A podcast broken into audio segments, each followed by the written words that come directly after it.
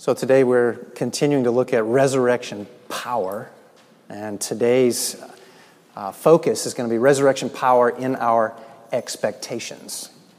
So, last couple of weeks we looked at resurrection power in our doubt, and then we looked at resurrection power in our failures, and now we're going to look at resurrection power in our expectations. Um, today's two points are expectations misaligned and expectations realigned. And what we have today is a story of basically two sad, cynical disciples walking seven miles to a place called Emmaus. And as they're walking there, they're discussing the great things that's taken place. The resurrection of Jesus is what they're talking about. And Jesus appears to them on this little journey, and they don't recognize him. They have no idea who he is um, because their expectations are misaligned.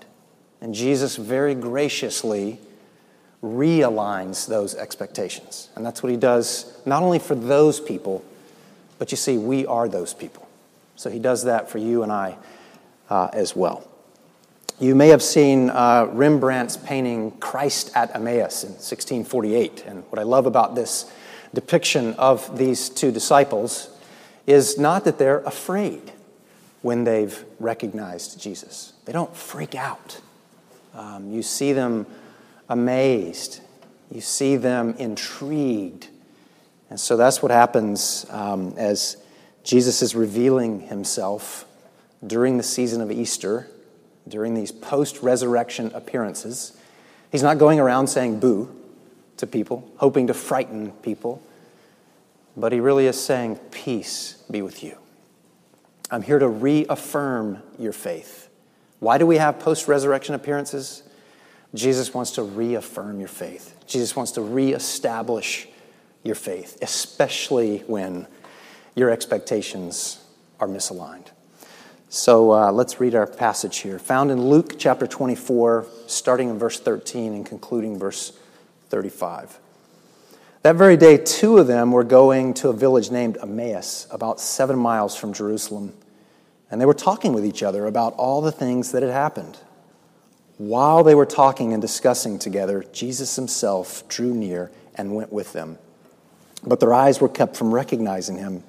And he said to them, What is this conversation that you're holding with each other as you walk? And they stood still, looking sad. Then one of them, named Cleopas, answered him, are you the only visitor to Jerusalem who does not know the things that have happened there in these days? And he said to them, What things? And they said to him, Concerning Jesus of Nazareth, a man who was a prophet, mighty indeed in word before God and all the people, and how our chief priests and rulers delivered him up to be condemned to death and crucified him. But we had hoped that he was the one to redeem Israel. Yes, and besides all this, it is now the third day since these things happened. Moreover, some women of our company amazed us. They were at the tomb early in the morning, and when they did not find his body, they came back saying that they had even seen a vision of angels who said that he was alive. Some of those who were with us went to the tomb and found it just as the women had said, but him they did not see.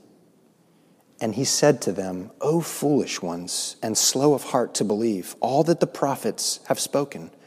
Was it not necessary that the Christ should suffer these things and enter into his glory? And beginning with Moses and all the prophets, he interpreted to them all the scriptures, the things concerning himself. So they drew near to the village to which they were going.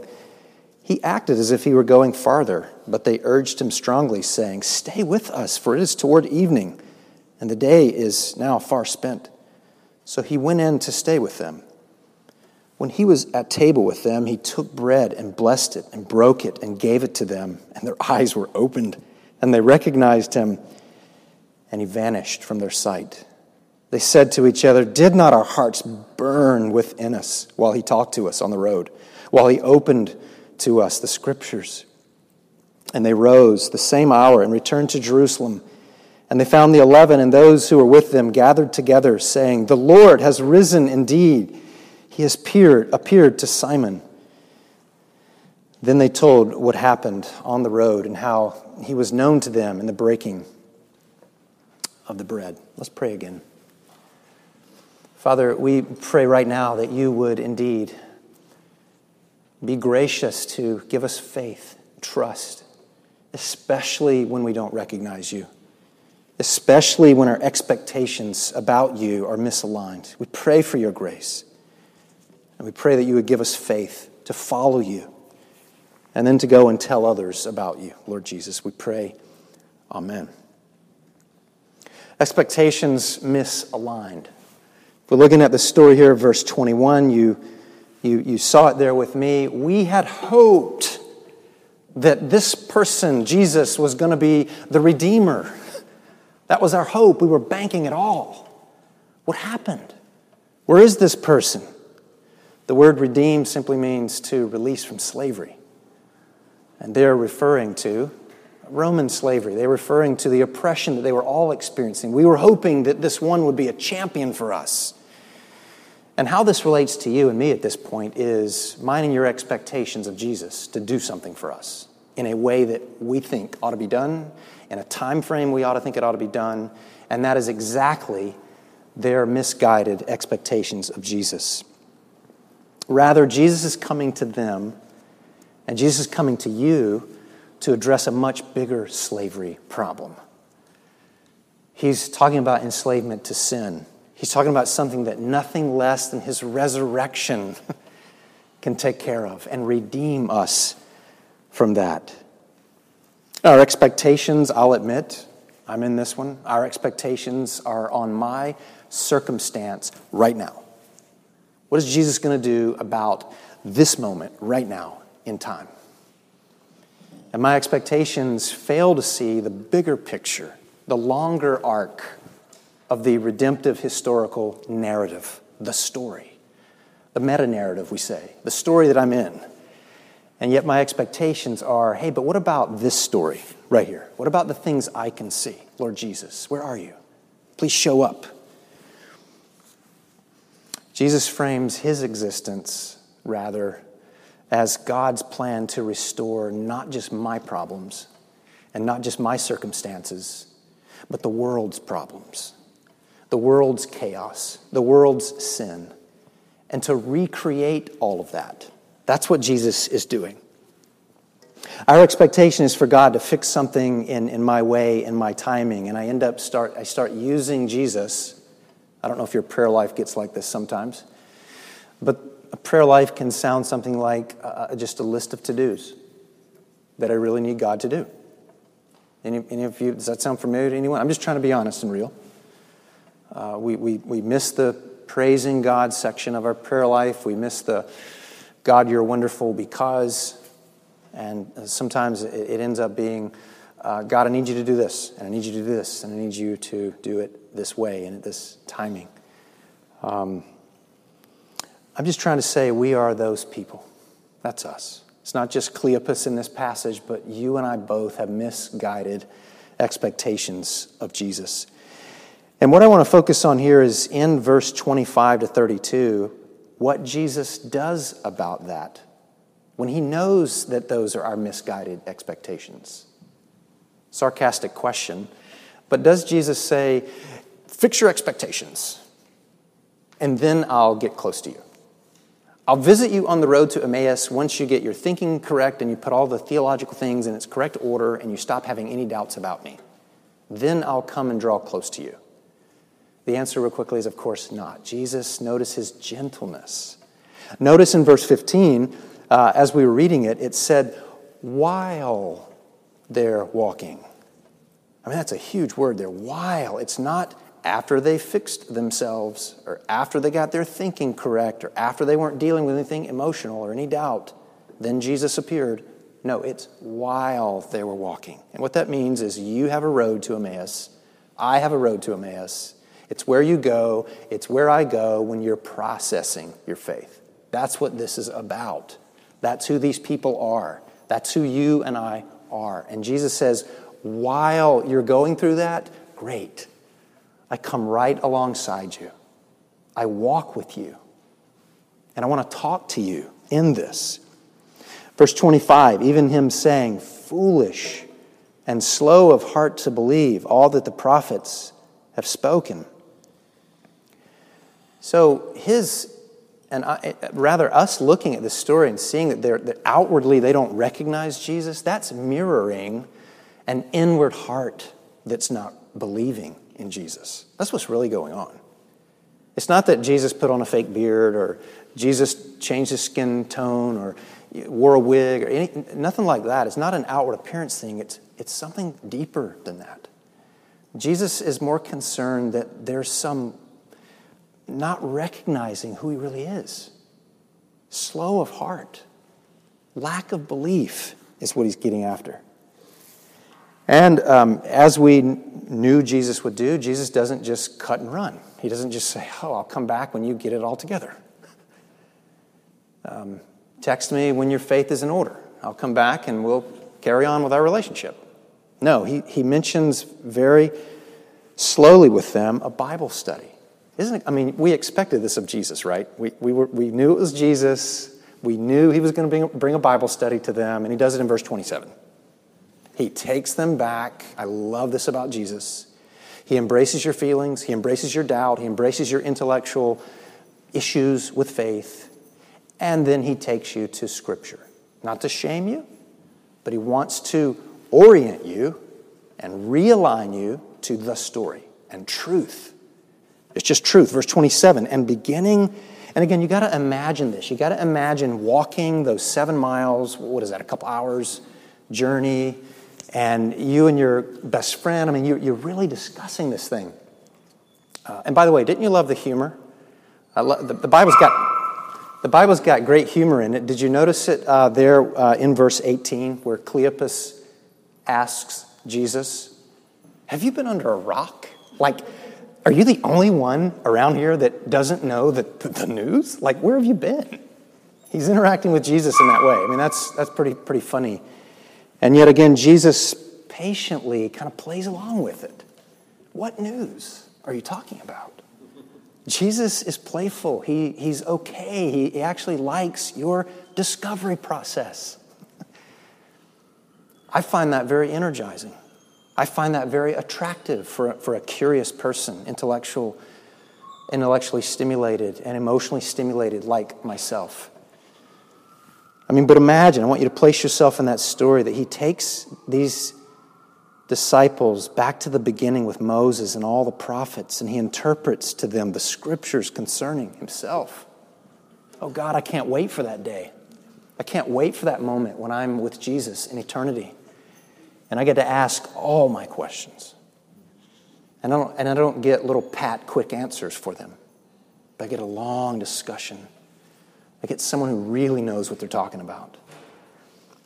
Jesus comes with a Bible uh, about a Bible study, and he gives them an interpretive key to the Bible study.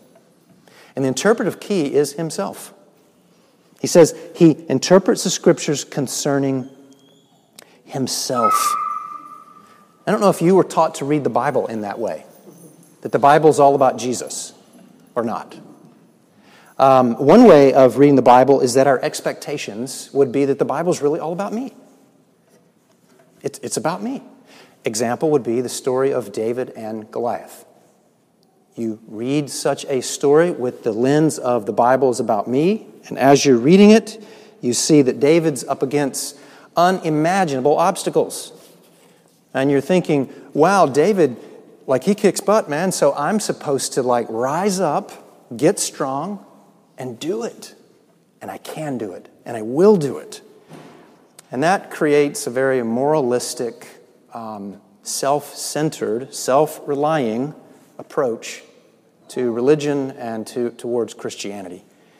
And the good news is that's not the way the Bible is meant to be read, but rather Jesus uh, Jesus is the center of this story. And so, as we read the very same story, we begin to see David as a representative for people who couldn't fight, who wouldn't fight. We are those people. We need a representative, we need a champion. And Jesus is that champion. Jesus is the one fighting for you. Jesus is your defender. Jesus is the one who's procuring enough righteousness for you so that you can be saved. It's not up to you, it's all by grace. That's the summary that Jesus is giving them in this interpretive key. Hey, all the prophets that spoke about me, all the Psalms that talked about me, it's all about me and grace. The second thing here that we'll discuss is the, the expectations realigned. Verse 29. They urged this person. They still don't know it's Jesus, but boy, they're having a really good time with this person who really seems to know the scriptures. I mean, this, this person's taking them to school. This person, uh, in my guesstimation, is, is rolling out uh, Hebrew, Greek, and I mean, just going crazy. I want to be there. I want to get all I can get, you know? And um, verse 29, they urged him strongly. They stay with us, they say. I mean, can't you just hear the, it's almost pitiful. Stay with us. Give us more. And he went in, and he, well, again, he's playful. He, he kind of acts like he's going to keep going, you know, somewhere else on the journey, but yet he does stay with them. He goes in with them. And I love verse 30. When Jesus was at table with them, he took bread, he blessed it, he broke it, and he gave it to him. Oh my goodness, there's some familiarity going on. We've been with this person, and oh, he's doing the bread thing again. There's the bread and the wine. He's breaking. we we know this cadence. We know. They recognize him. They recognize him. And uh, basically, the, the, the meal tells the entire story. That's why we celebrate it every week. Communion is a big deal, it's the narrative. It's summed up in the communion meal. Meal is about being welcomed it's about being accepted and loved, not because of what you've done, either good or bad, but because of what Jesus has done for you. And so, as he opens up the scriptures to them, don't you think he took them back to Genesis where the Bible actually starts with a meal? Starts with a meal. They saw fruit that was beautiful, that was very pleasing to the eye, that they must have, and they, we being represented there, they chose their own way. That's the very first meal. Interesting how that happens there.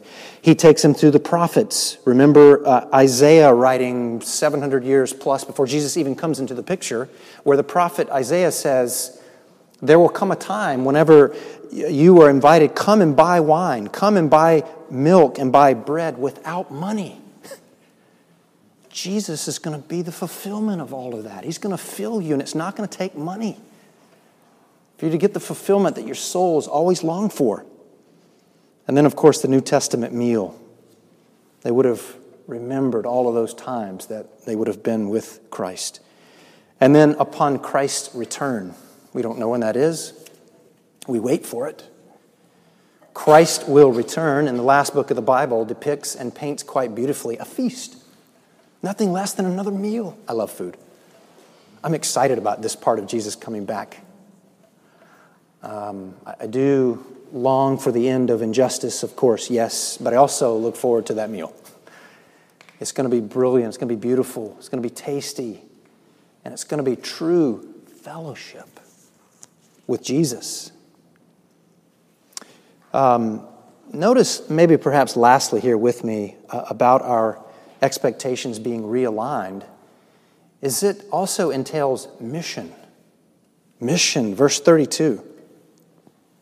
They say, Did not our hearts burn within us when he opened the scriptures to us? And then in verse 33 it says, And then they rose and they went and they told others. You'll know that you've dined with Jesus when you go and tell somebody about the meal. You'll know that you've been with Jesus and experienced the meal when you can't help but just talk about it. We don't have to be great in talking about it. The power is not in the words that we select in talking about it. Uh, th- th- that's all the mission is, is that you and I simply taste and see that the Lord indeed is risen and you go and you tell someone about it. That's, that's all the mission really is that you commend your story of the resurrected Christ to someone else. And the last recommendation I would give with this is don't do this alone. Don't do this alone. Jesus shows up to us in community. By the way, I love the Greek word in all of these New Testament passages where it's, it basically says y'all. Once again, our expectations when we think the Bible is written to us personally, it is. Don't get your feelings hurt. But the Greek word for you is y'all. Y'all are a family, y'all are a community. You all are going through this together. The Greek word is a you plural. The Bible is written for you all of faith, you all followers of Jesus. Don't do this alone. Meaning the encouragement to get in the scriptures, the, the, the application there to, to, to search the scriptures, get back into the story. Don't even do that alone. You may have your own quiet time, your own reflection time by yourself, you and Jesus. That's great.